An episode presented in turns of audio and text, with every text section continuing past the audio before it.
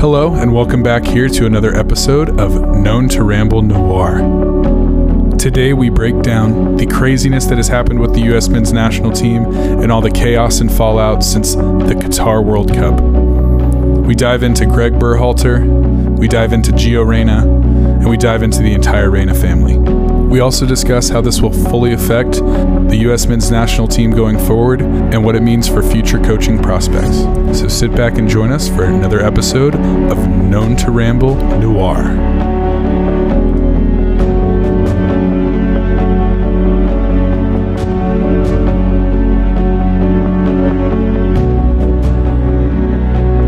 All right, Gadi. Well, after a little bit of a hiatus, we are back today with our second episode in our noir uh, series, uh, where we kind of dive into the morally ambiguous things that can happen in sports. And this time, we're hitting something that hits a little too close to home, and it fits into the to the World Cup that we just had. Our first episode was about Qatar. If you haven't listened to that, make sure you go back and check that one out.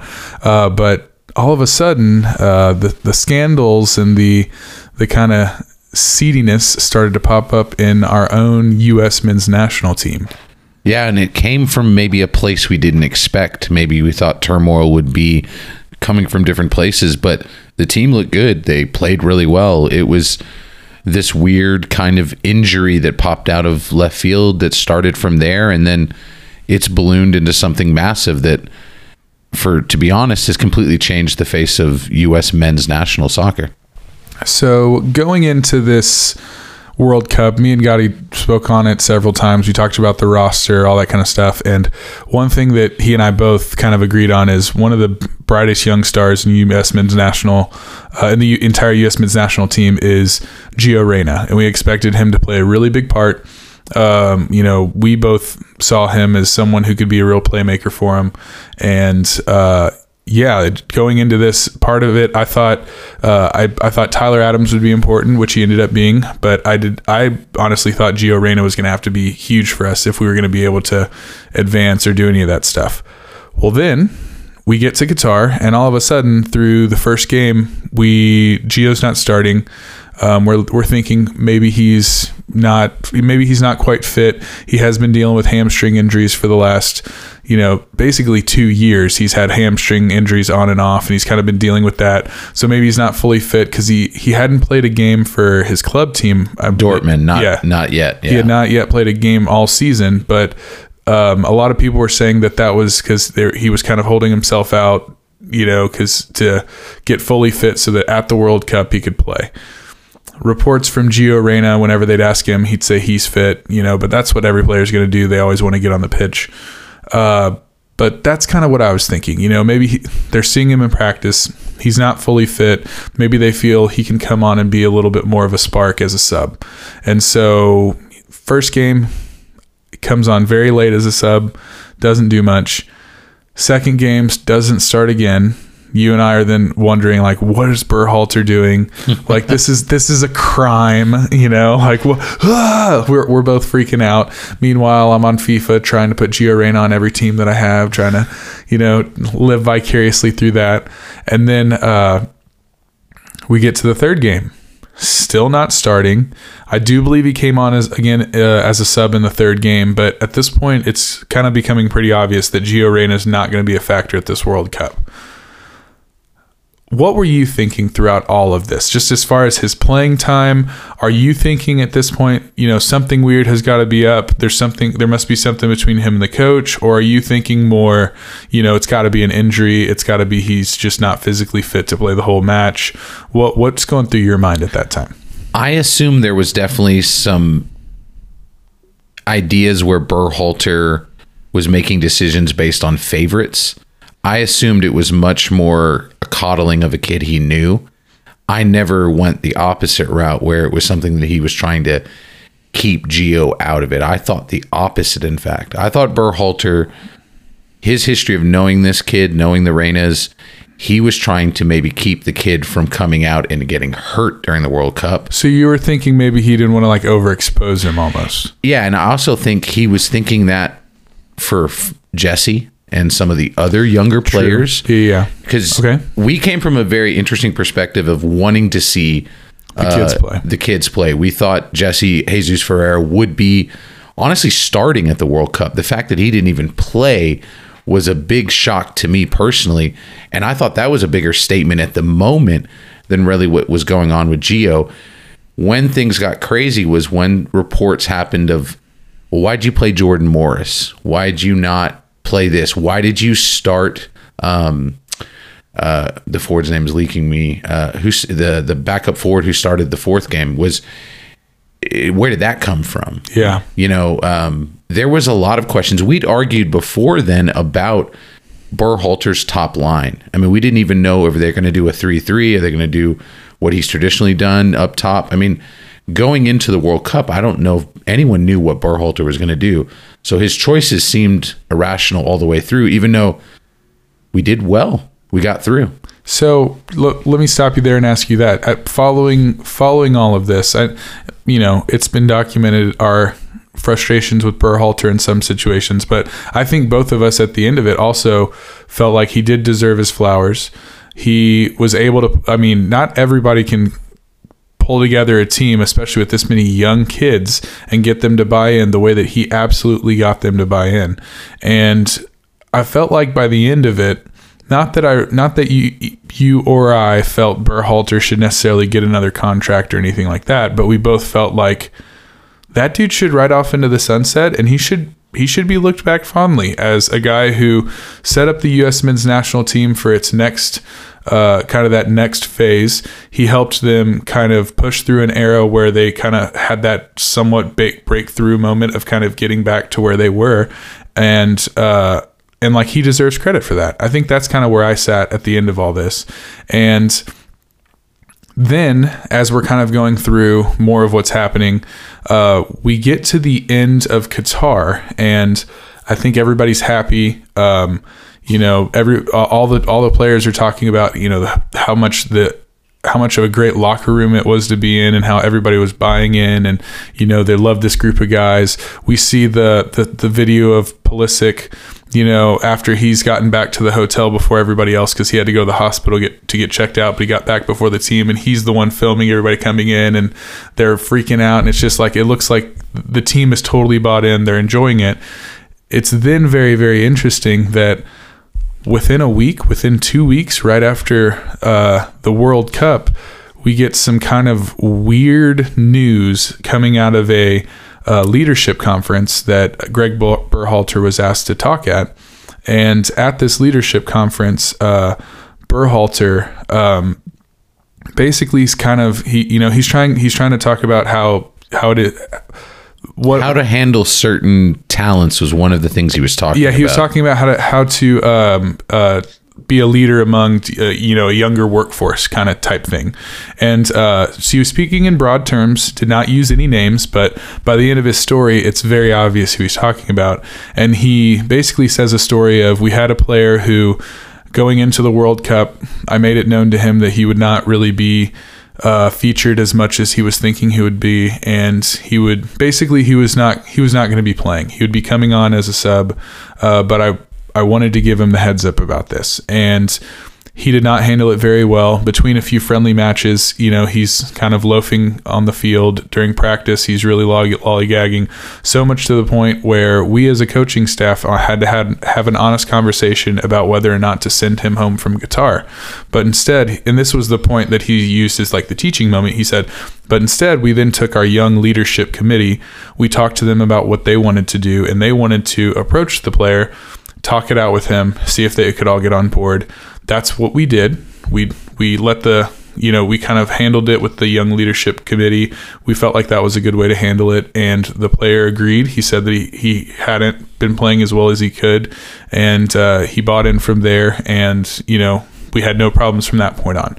That's kind of the story that Berhalter said. Well, the moment he says that story, everybody knows exactly who he's talking about. It's Gio Reyna.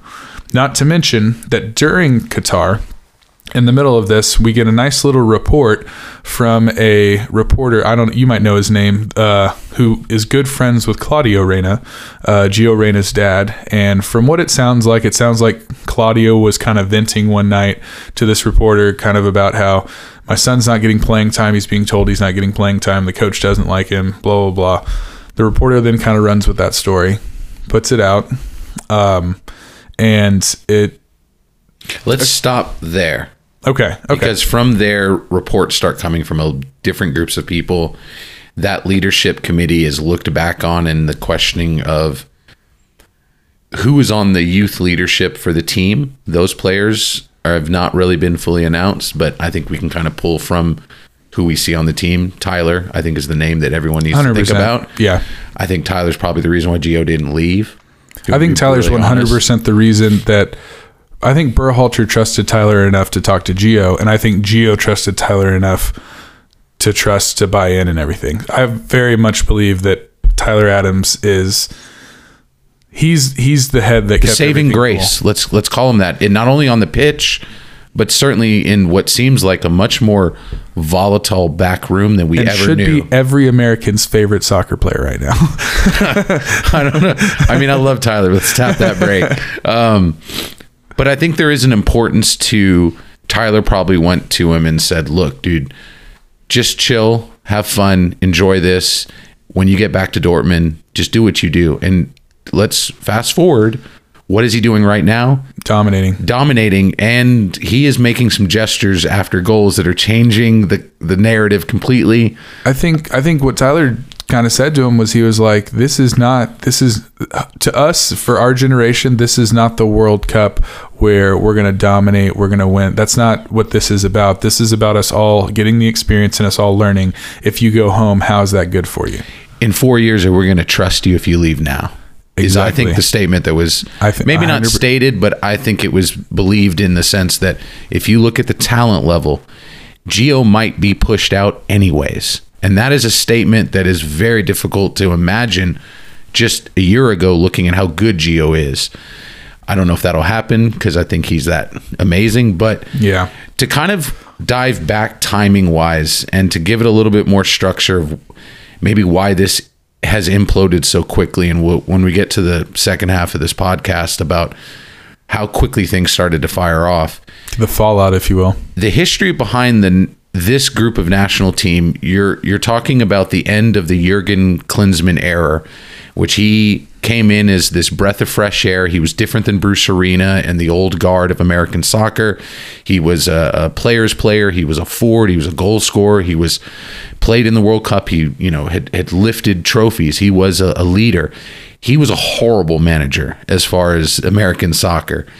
Yeah, I was. I, I'm curious. Uh, I've, there I've was an, gotten the ask you about personal implosion of the team. There was a changing of the guard. There was a superstar in Landon Donovan that maybe didn't live up to the hype, who didn't even necessarily showcase European soccer glory. You had a figure like Clint Dempsey come out of left field and showcase that you can find talent in the middle of nowhere, middle of Texas, for instance, and turn out to be probably the most honest, truthful goal scorer up until this group of kids we've seen. Um, but the men's national team was in turmoil. They wanted to get away from Jurgen, and Earnie Stewart was brought in, ironically, by Jay Berhalter was a part of the committee that brought him in. Jay's Greg's brother. So there's this inner group that is has ties back to Bruce Arena, to the old guard. These guys all played together. These guys played together for teams outside of America. Berhalter was in Germany. He was in uh, the Dutch league. So was Earnie. So was Claudio. I mean, all these guys played together. Tab was everywhere. Tab was part of the the under teams. He's known half these kids his whole t- career. Um, there's so many like inner workings of what was going on. Berhalter took over a team that in two years did not make the World Cup. Was these bunch of kids when they were really young and kind of the remaining veterans like Jozy and some of the older guard that were just not up to par. They were starting to lose their jobs even in the MLS. Um, took over a really crap situation and turned it around. He looked very good after we kind of recovered what we did in the Gold Cup, what we did in South America, what we've done uh, when we face Mexico. Uh, some of the greatest triumphs have happened because of Greg Berhalter. There's little doubt that he will go down with Bruce Arena as the best American coaches we've had. I think he's done better than what Bob Bradley did, certainly better than Jurgen. Does he have the legacy of what Bruce? No, because there are teams that made it far into the World Cup under Bruce and under those guys, under Steve. Oh, there, there's a there's a legacy of the '90s crew into the 2000s. But as far as stability, I think Greg Berhalter has been a shining light up until these last six months, and that leadership comment, there were two things that came out of it. One, that he did not want to play Gio, that that was his decision from the very beginning. I don't think any of us knew that. I don't think any of us realized he went into the World Cup with players he knew he wasn't going to play. Is that the right thing to do? I don't know. Maybe it was a smart thing. He would also talk about depth and wanting to play a bunch of different guys. He didn't follow up on that. I don't know how much of that happened because of what he saw in the reaction from players or if he just decided I've got to go with the true cut 18 guys I can trust. How much of that is the leadership of the players too? I don't know. How much is Tyler involved? Tyler was named captain for this World Cup. He was not captain prior to that. So there's a statement in that. I remember I brought that up. What does Christian think of this? He was carrying that armband. He obviously was okay with it. Um, you got a player like Weston, you got a player like Sergiño, who are kind of outside that group of people and are their own superstar status. Are they going to be taken care of? They obviously were. I mean, Weston came in like he was pro the team and wanted to play there. He played his heart out. Uh, Sergiño was maybe the best player at the World Cup for us. Um, what we saw on the pitch was remarkable when you look at the second half of the thing. That he admitted that that kid, whoever that kid was, we know probably Gio, caused the team to want to send him home. What was the turmoil going on that we weren't privy to? And I don't think that was seen by anyone. I don't think Grant, when he was over there reporting before his tragic death, I none of that stuff was reported back. Roger with Men in Blazers certainly wasn't reporting that stuff. He was still talking about Pulisic not being able to play at Chelsea. He didn't care about the U.S. men's national team. There are so many weird things that happened in a couple of weeks that have completely unearthed the whole system.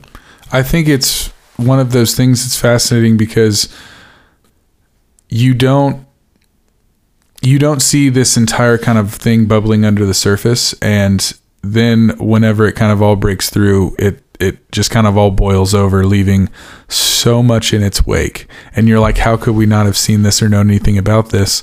And then uh, also to your point whenever you're saying you know you don't think that anybody knew about it as far as like even the reporters that are over there in the room uh, it really feels like they had done such a good job of keeping this as an in-house problem.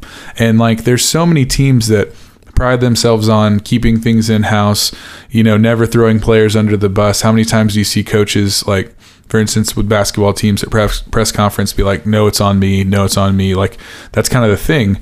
And so for him at a leadership con- conference to then be basically go, doing the number one thing that like players are against like don't take stuff that's in the locker room out of the locker room that that was a big no-no on Greg. Whether he kind of deserves everything that kind of all the fallout that happens after it, I don't. I, we'll get into that, but for it, I would say that it does start there. Like you know, people will point at Gio and say that it starts with him. It starts with his actions. He's also a 19-year-old kid.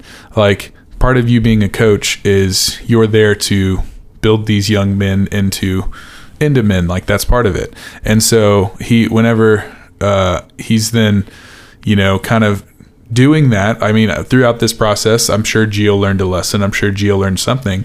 And for the, him then to take that and almost negate that lesson that he learned or negate what he was trying to teach him, like, do you think after that moment, Gio would has any kind of respect for Berhalter? Like, even if he didn't have uh, full, a full respect for him, he probably at least was like, you know, he is the coach of the U.S. men's national team. He did put me on the team and he didn't have to I I got to stay. You know, Tyler Tyler helped me get to stay.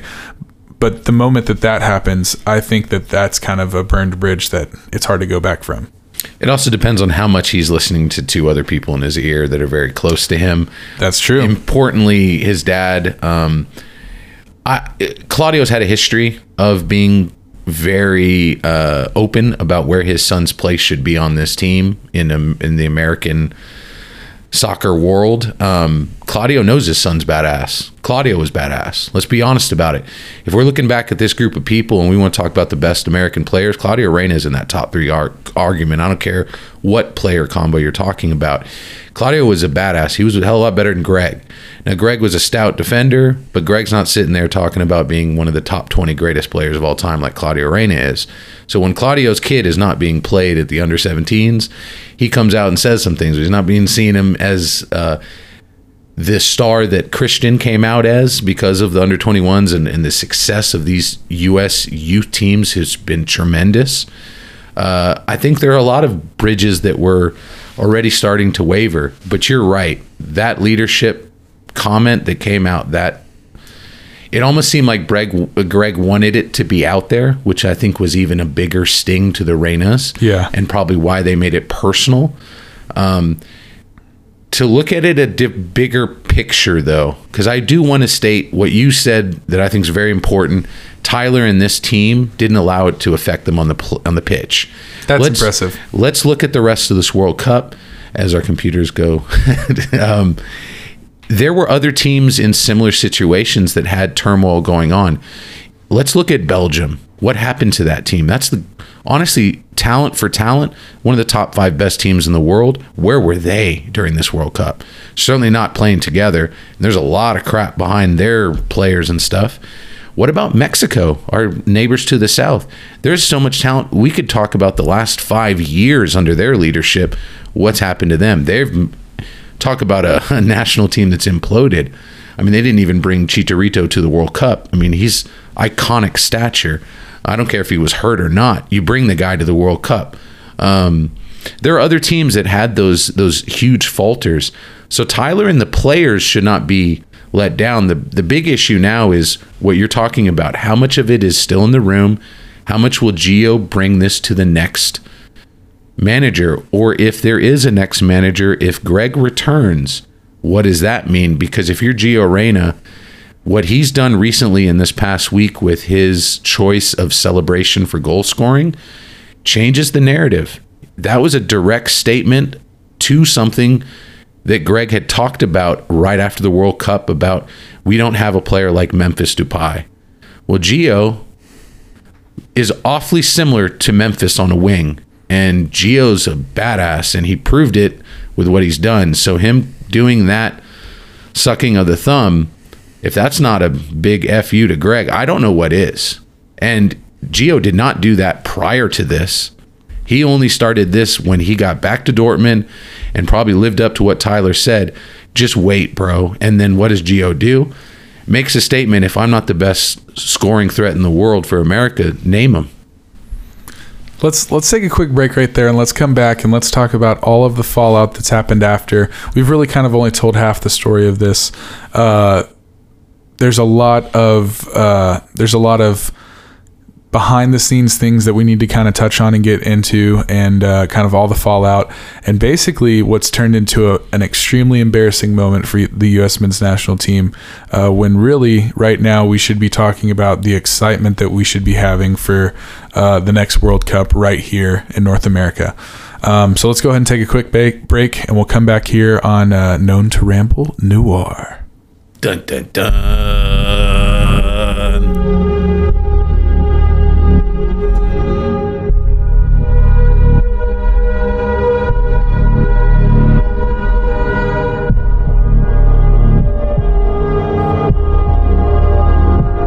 So, Josh, a part of this meltdown of the U.S. men's national team really comes down to two families kind of bickering about something that may or may not have happened decades ago. Um, It's almost like uh, it's almost like the soccer mom yelling about her kid not getting enough playing time, but like at a very high level. yeah, this isn't about you didn't bring orange slices to the Yeah. end of the game. you may have done something violent to someone. Um, Yeah.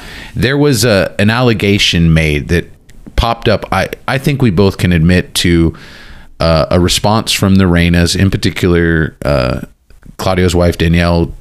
I think in response to her son being called uh, a baby Let's be honest, by Immature. Greg, immature, not willing to to listen to his coaching staff, um, and having a hissy fit.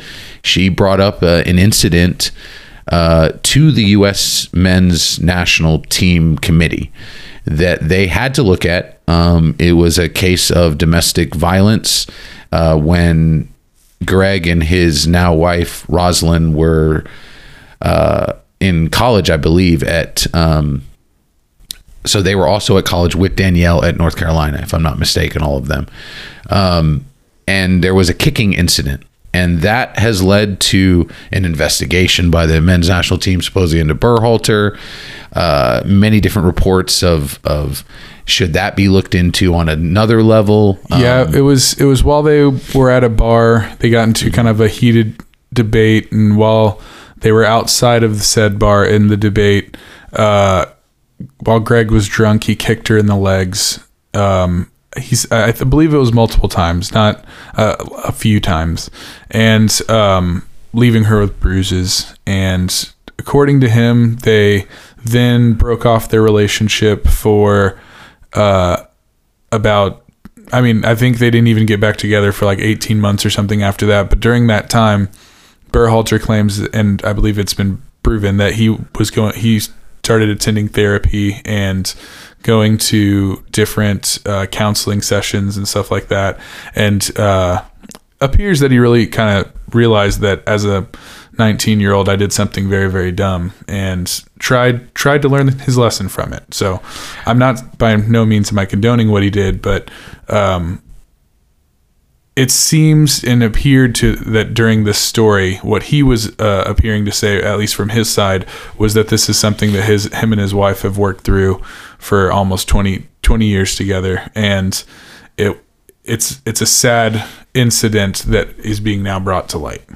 And also that, like you said, it was one that he obviously proved enough of remorse to her that they ended up getting back together and doing getting married. Not that that condones it or anything, but this wasn't something that was on the radar at all.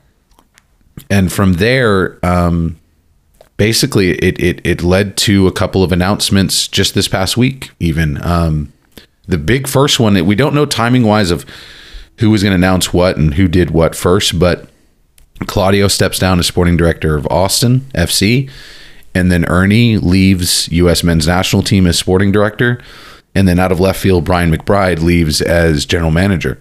which is surprising right now for both of them because we're right now at a point in time where they're having to renew contracts for the coach while we're about to be getting ready for some international you know friendlies right now that we're that they need to be playing.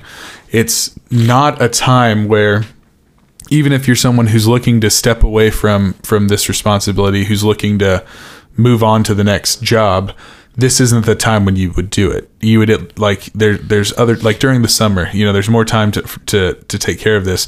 But it's obvious that right now this is being done because there's crisis and there's chaos right now at, you, you, uh, at the U.S. men's national team. This team was supposedly in talks for discussing with Greg about re-signing, even to that extent. Now, whether Earnie's leaving Okay, so he's left for I think a decent job. I don't want to sit here and say Earnie left for nothing. Earnie's going to PSV Eindhoven. Um, that's one of the best teams in the world when it comes to business side of things and you know making talent. I mean, the Dutch league and the American soccer national team and everything have a lot of ties. A lot of their players played there. A lot of the players were have grown up there. Gio Reyna is named for Giovanni van Bronckhorst, one of the great Dutch players who was best friends with Claudio Reyna when he played in uh, the Eredivisie, the top flight for uh, the Dutch um, league. But when it comes down to like what this does for the national team right now, it is quite detrimental. There is a lot of big things coming up for this team, and we're starting to see. I think they were hoping to get a coach in by the summer. Now they're having to look for a sporting director, a GM, and then a coach. And if you're Greg Berhalter, there's offers for things out there now. What is he going to do? Would you wait if he's going to get an offer from Italy or somewhere else? I mean, if you're Greg, You might need to maximize it. Earnie left. Brian all of a sudden left. I mean, what's this weird implosion? I mean, it's I don't know if it's a catalyst from just that argument that caused Earnie to do what he did, but Earnie's leaving changed the whole perspective of it thing and now has opened up the doors to where is the US men's national team. Now on the opposite side, the women have to be looking at this like geez, this looks so stupid. We've held together for 20 years not getting paid, not getting recognized, not getting any love. We barely finally win a legal battle. Finally, this past, you know, 18 months or so, after showing to the world how much we were underpaid. And we're the best team in the world, by the way. And we don't have a manager's leaving. We don't have a sporting director leaving. If you're the U.S. women's national team, I'd be looking at the men going, stop crying, let's move on. And right when we get to the point where it's revenue sharing and Yeah. there and there it's now being split 50-50, the men's national team is now in shambles. so how are uh, you know, if anything, they're now not the uh, asset that they were thinking they're going to be. So it's just it's just surprising. It's it's ridiculous to watch and it's it's really sad that it kind of came about from um, a mom calling in and basically being like, "I'm surprised that Berhalter uh, is here making these comments about a 19 year old or 20 year old kid when he was 19 or 20 year old. He he made he made mistakes that are even worse. That you know, if I were to bring to to light, he would get canceled for." And then after her making that kind of statement to the U.S. men's national team, well, they're, they're like, well, we kind of got to look into it. We can't just sit there and not look into her saying that, saying something like that. And then that's when Berhalter preemptively comes forward with the story that he's now making public, and it's just a giant shit show. And Well, and and it, it, it, it it's okay if it's a shit show up until the moment Earnie Stewart resigns. That's a game changer, Josh, because that's Earnie Stewart saying, I don't want to deal with this situation. I want to go work in PSV Eindhoven, which, look, I can understand you sitting there after a while being like, man, I could go work in a Dutch league. I, I know that country. I know that scenario. It's not the first team from the Dutch league that's come after Earnie. A couple years ago, another one did too. But the timing of it, if you're Earnie Stewart, uh, I mean, it, it, it it's a whole nother thing. It, it puts the whole team now into turmoil because you can't even hire someone to be coach because you don't even know who's going to hire your coach. Who do you bring in as sporting director? Are you going to bring in someone that knows these guys? Like who, who are you going to bring in? Let I mean, I you know. Claudio leaving Austin, There, their ties to Berhalter in the MLS still. What what is Claudio going to do? He's a technical advisor. What does that even mean? He was sporting director and he had incredible change. Austin sucked two years ago. Claudio comes in and they find kids I've never even heard of, and Austin's awesome now.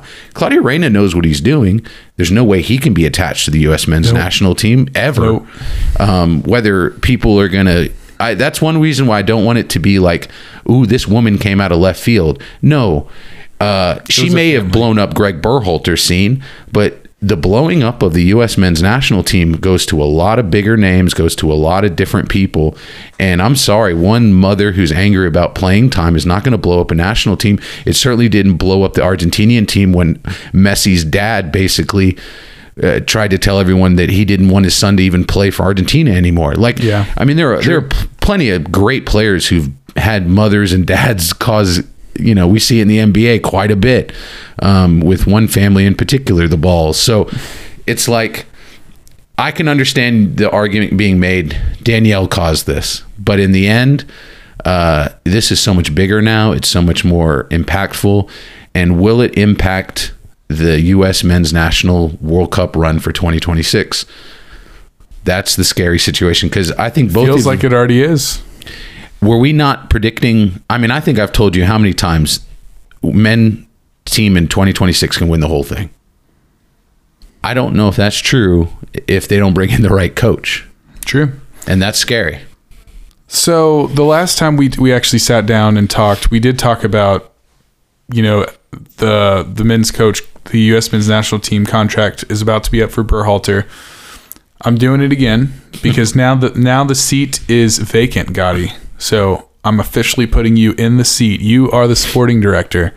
You are the GM.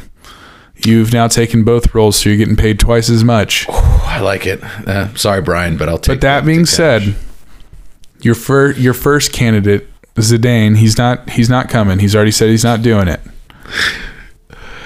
Yeah, and I think the second candidate that we leaked out there also said no, Jose. but let's not talk about Jose. So, who do you, who are you now hiring for coach? Who who are you sending out? Uh, who are you sending out contract offers to? So if I'm looking at a group of candidates, because I'm not just going to pick one name, I'm going to look at the Yeah, whole. Yeah, absolutely. Give me a list of candidates. So if we're going on the same level of Zidane and Jose and these bigger named kind of stupid thought process, I'm going to bring in a name that's not as crazy, but will sound crazy the moment I say it. But Marcelo. Bielsa. Bielsa's uh, long history of great coaching. He is also a very short-term coach, very similar to Jose. In fact, his reign under teams is even shorter than Jose's, which It's isn't it an under an average of three years? he's never lasted more than four, Yeah, certainly something three. like Um, the difference is Marcelo has a lot of ties to this American club. He's had ties to this particular job in particular all the way back before Jurgen. So Marcelo knows American soccer. He knows the American public's reaction to soccer. He is an exciting coach. As far as like, would it be a game changer if you brought in Marcelo? Yes, it would. And I don't know if that's a good thing or a bad thing, but like, boy, if I'm going for big statement, I think Marcelo is an attractive name. Then you got to look at okay, who are we looking at for the America side? Keeping America strong, You- keeping this national team an American team. If you want to do that type of boastful thing, I'm not talking just American coaches, but these first three will be American. In Philadelphia is Jim Curtin. Um, The Union. the Union have been great under him. He's built a team out of nothing into honestly winners. Um, it's also a great Pennsylvania feel for the American team with Christian and a couple of the guys coming from that kind of steel country. It's a great selling point to a kind of everyman style that maybe the American team needs. Um, but I, I, I think Jim's up there. Um, the other two kind of ones uh, for LAFC, who just won the MLS title, Stephen uh, who will be very similar to Berhalter, was a American defender. Um, he's quite beloved. He's kind of young though, as far as coaching, um, but he did just win with LA, so maybe he's right there. Uh, if you're talking about keeping with the team, Tab Ramos's name has to be thrown out there. He hasn't had a lot of success recently, especially with Houston. He didn't do very well there. But Tab Ramos knows all these guys. He's been a part of the youth teams. He's been a part of knowing the MLS. He knows European soccer. Tab Ramos, similar to Claudio, is a very well respected player in his own right. And I think someone that a lot of people respect. He also knows a lot of these players. He could be someone that could come in, work with Cindy, who's over the whole U.S. soccer thing, and really be able to maybe bring like a, a, a comfort to it. Like, I know what happened. I don't want to let it happen again. The other kind of interesting name as far as like American connections is you you'd have to go back to there there's always great MLS clubs. Um, Peter Vermes what he did for Kansas City over the decades is pretty impressive. There are a lot of names, but if you're asking me, Josh, who do I want? I'm not picking any of those guys. I'm going to go outside the box. I want I want someone that's going to look at these groups of players and this group of talent and honestly game change it. Um, Marcelo is is is as close to sexy as I can think of, but I'm praying. I hate to say this, but I'm hoping one of two teams gets relegated in the English Premier League. It's either going to be Leeds or it's going to be um, uh, what's my other team? Watford, wherever David Wagner is. Um, because the coaches I want are Jesse Marsch or David Wagner. Whoa. Jesse Marsch would be 100% the single best option for manager for the U.S. men's national team under this turmoil system. He is extremely connected to our captain and a lot of these players. He is also not very friendly with the other group of American guys. He is his own trumpeter, his own guy. He's a fiery as hell coach. Uh, and I I'm I'm afraid he won't be available because I don't think Leeds will get relegated. I I think there is a chance that even if they don't get relegated, he could still be available though, because they. I will say, there's a lot of there's a lot of hate for Jesse Marsch from like the Leeds community that isn't the American Leeds community. Like we all love him. We want we want to give him some time, but the like the Brits are not happy. Well, Jesse's Jesse doesn't care. Yeah, and I think that has a lot to statement. I, will Jesse Marsch be leader of the. I, I would love it. I don't think there's any way in hell he gets picked. I- yeah. He's too. If we think Marcelo is out there, how do you feel about Jesse? Jesse's not even close with these people. yeah. I mean, you know, people may say he is, but I, I just don't see it. He's never had those close tie-ins. I mean, I'll throw another name out there since I brought up Wagner. Wagner's a great choice. Um, he's not with Watford. He's with Norwich now. He keeps tossing around. He's that little uh, German fellow that's just angry. I, he's like a Jurgen Klopp Jr. I I really think he could be a star for the team, but. Uh, I'm I'm making a move to Florida, and there's a fellow down in Orlando that I think would be quite amazing, just tactically. Uh, I think Oscar Pareja could bring out the best talent out of this group. I think he's a voice that isn't a part of that old guard. Uh, he also could bring in a lot of the talent we haven't really looked at, which is our you know, a lot of our players who play in South America, a lot of players who play in Mexico, a lot of our talent who um, have dual nationality for that. I, I think we've done great with players like Sergiño Dest and finding some of the talent all around the world. But like a player that we just got to see on the U.S. men's national team, uh, who has ties to FC Dallas, I would love to spe- see a Spanish speaking manager, a part of the U.S. men's national team. I think Oscar, Marcelo, these people have a more global statement that they can make than I think some of these Americans. Jesse would be in that same level, though. I put him there. His years in Europe are very important. What he was able to do with not just one Aaronson brother, but I think it's led to the little brother being a talent too, um, in going through his own little run. I, I think there's so much talent with this men's national team. We have to look outside the box. And if we go back to anyone connected to this group of people, we will not win a World Cup. I can agree with that. I think I think we need a regime change. It feels like we already got. I mean, you don't want to keep going back to the same pool. You don't want to keep going back to the same group. So I'm with you. Let's shake things up and let's see what happens. And you know, we'll be sitting here watching the whole time. We'll we'll be ready to talk about it. Um, but we are very very grateful to all of you guys for joining us here on Known to Ramble Noir. Uh, I want to I want to have you say one thing because you said something bold when we were just talking about stuff earlier. You brought up a name for sporting director. I want you to go ahead and say that name because I honestly like that figure is caused a lot of problems for a lot of American like soccer fans. But like, I think honestly, now that I keep thinking about it, it would take someone as bold as that feller to go in there and make a great choice. Just tell me who you think should be the new either GM or sporting director. I was 100% joking, but I made the joke. Alexi Lalas taking over. Alexi, take over, make all these other fools look as stupid as they have looked. I don't think Alexi cares about any of those other dudes. I think Alexi has built the MLS into something really special with, with Don Garber and that team. And I think I know you were joking, but that's the perfect type of person to step in from a quiet Brian McBride reign, which was great. We love Brian. But God, I want to see that fiery redhead in there blowing shit up because he'll bring in who knows roberto martinez he might bring in whoever at manager i don't even know yeah i say let's bring in alexi because you know what those kids will listen to his fiery ass any day of the week Talk about controversial. Talk about plenty more episodes in the making. We need it. We need the chaos. That'd be awesome. So I, yeah, that I was totally joking, but it would be a ton of fun. I mean, it would it would lead to plenty of hot takes. That's for sure. a lot of pissed off people would be amazing Well, as always, thank you guys so much for joining us here on Known to Ramble Noir. Uh, make sure to check us out on Instagram at Known to Ramble and on Twitter at K the number two R pod. Uh, we appreciate you for joining us. Sorry for the little hiatus that we had over over the holiday season, but we are back and uh, yeah, we're here for you. 2023